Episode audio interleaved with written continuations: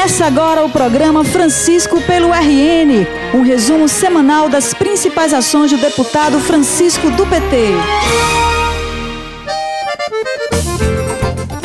Olá, conterrânea e conterrâneo! Chegou a hora de mais um resumo semanal das atividades do deputado Francisco do PT. E hoje, o nosso grande destaque é a luta em defesa da conclusão da transposição do Rio São Francisco. É que na última segunda-feira, o deputado Francisco do PT, que é presidente da Frente Parlamentar das Águas no Rio Grande do Norte, foi até a cidade do Recife para se encontrar com os presidentes das frentes dos outros estados que devem ser beneficiados pela obra iniciada no governo Lula. O objetivo foi a formação da Frente Interestadual em Defesa da Transposição. Agora, os deputados Antônio Fernando, de Pernambuco, Guilherme Landim, do Ceará e Jeová Campos, da Paraíba, estão unindo forças ao lado do deputado Francisco em busca da conclusão da obra. Os parlamentares se reuniram na Assembleia de Pernambuco para tratar de uma pauta de atividades que deverão ser realizadas, a exemplo de audiências,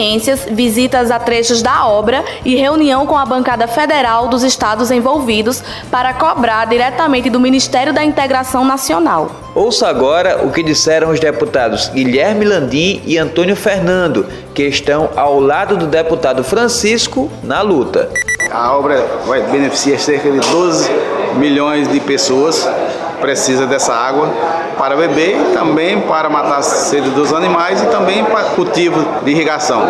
Então é muito importante essa frente para concluir essas obras que já se arrastam há alguns tempos e se com essa posicionamento da união política desses estados, a gente vai tentar viabilizar através do governo federal, do estado e também até mesmo das prefeituras, que alguns funcionamentos, algumas coisas, posto de saúde, alguma coisa ao longo do será feito ou está sendo feito, de forma que possa realmente a obra servir à comunidade. Como já foi dito, foi gasto 20 bilhões de reais, não, algumas obras já estão concluídas 97, 98%, e não é possível que essas obras fiquem paralisadas exatamente por falta de, de conclusão.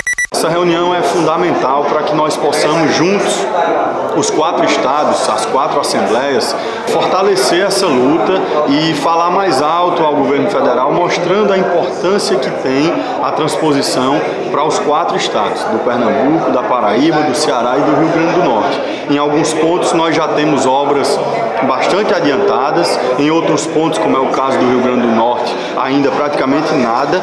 E nós queremos, com a nossa futura ida ao Ministério, com os membros dessa comissão interestadual, mostrar ao Ministério que é urgente a finalização dessas obras e a chegada das águas a esses quatro estados. E desde o início dessa mobilização, o deputado Francisco se colocou à inteira disposição para ser um lutador é, pela chegada dessas águas ao estado do Rio Grande do Norte e eu tenho certeza que a força que ele traz do estado do Rio Grande do Norte para essa frente vai fazer com que agora nós possamos vislumbrar um futuro futuro mais próspero para o término dessa obra que, volto a dizer, é fundamental para o Nordeste, em especial esses quatro estados. Os integrantes da frente utilizaram a tribuna do Legislativo pernambucano e o deputado Francisco aproveitou para convocar o povo de Pernambuco e as lideranças políticas a se somarem na defesa pela transposição. Francisco do PT é Recursos Hídricos pelo RN. Senhor presidente, Heriberto, senhores deputados, senhoras deputadas, estamos aqui em nome da população dos nossos estados com uma missão muito importante, a missão de defender a criação de uma frente parlamentar regional em defesa da conclusão das obras da transposição do Rio São Francisco. Obras que já estão bastante avançadas, mas precisam de obras complementares para que possam atender ao seu objetivo, à sua finalidade. O meu estado, o estado do Rio Grande do Norte, deverá ser beneficiado pelas águas do São Francisco a partir do eixo norte, entrando pela bacia do rio Piranhas Açu e há um desejo e uma luta para que também possa ser contemplado através da bacia do rio Apodi Mossoró. Nosso estado tem a imensa maioria do seu território localizado em área de clima semiárido e temos, assim como o povo do Pernambuco, do Ceará e da Paraíba, o desejo de ver as obras da transposição do Rio São Francisco concluídas, as águas chegando para garantir as populações que serão beneficiadas, para garantir sustentabilidade hídrica, para garantir que estas populações não precisem mais ser atendidas através de carro-pipa, mas para que possamos ter essas águas chegando à casa de cada uma dessas pessoas, tanto na zona urbana quanto na zona rural. Mas também para garantir que estas obras possam ser indutoras do desenvolvimento da Assembleia do Rio Grande do Norte se irmana à Assembleia Legislativa de Pernambuco, da Paraíba e do Ceará para que as obras da transposição do São Francisco possam ser concluídas e para que as águas cheguem aos nossos estados e atinjam os seus objetivos. Muito obrigado ao povo de Pernambuco e a esta Casa Legislativa pela forma como nos recebe nesta tarde. Um forte abraço e que nós consigamos fazer com que o sonho que foi iniciado lá no governo do presidente se concretize e as obras da transposição sejam concluídas com as águas do velho Chico, matando a sede do povo nordestino e sendo indutora do desenvolvimento econômico e social da nossa região. Mara, eu tive a satisfação de participar da inauguração do eixo leste da transposição na cidade de Monteiro, na Paraíba, em 2017. E foi um momento muito emocionante, porque foi a concretização de um sonho iniciado ainda no governo Lula. Agora, a luta é para a conclusão do eixo norte, porque é através dele que a transposição chegará ao Rio Grande do Norte, através da bacia Piranhas-Açu. Isso mesmo, Vanderlei. E por isso a frente interestadual tem pressa. Já no próximo mês deve acontecer uma visita ao Ministério da Integração e uma audiência pública em João Pessoa. Francisco do PT é trabalho pelo RN. Já na terça-feira, Francisco participou de uma grande agenda em Acari, onde representou a Assembleia Legislativa em uma solenidade de entrega de títulos de cidadão acariense e aproveitou para tratar sobre pleitos apresentados por ele em benefício do município.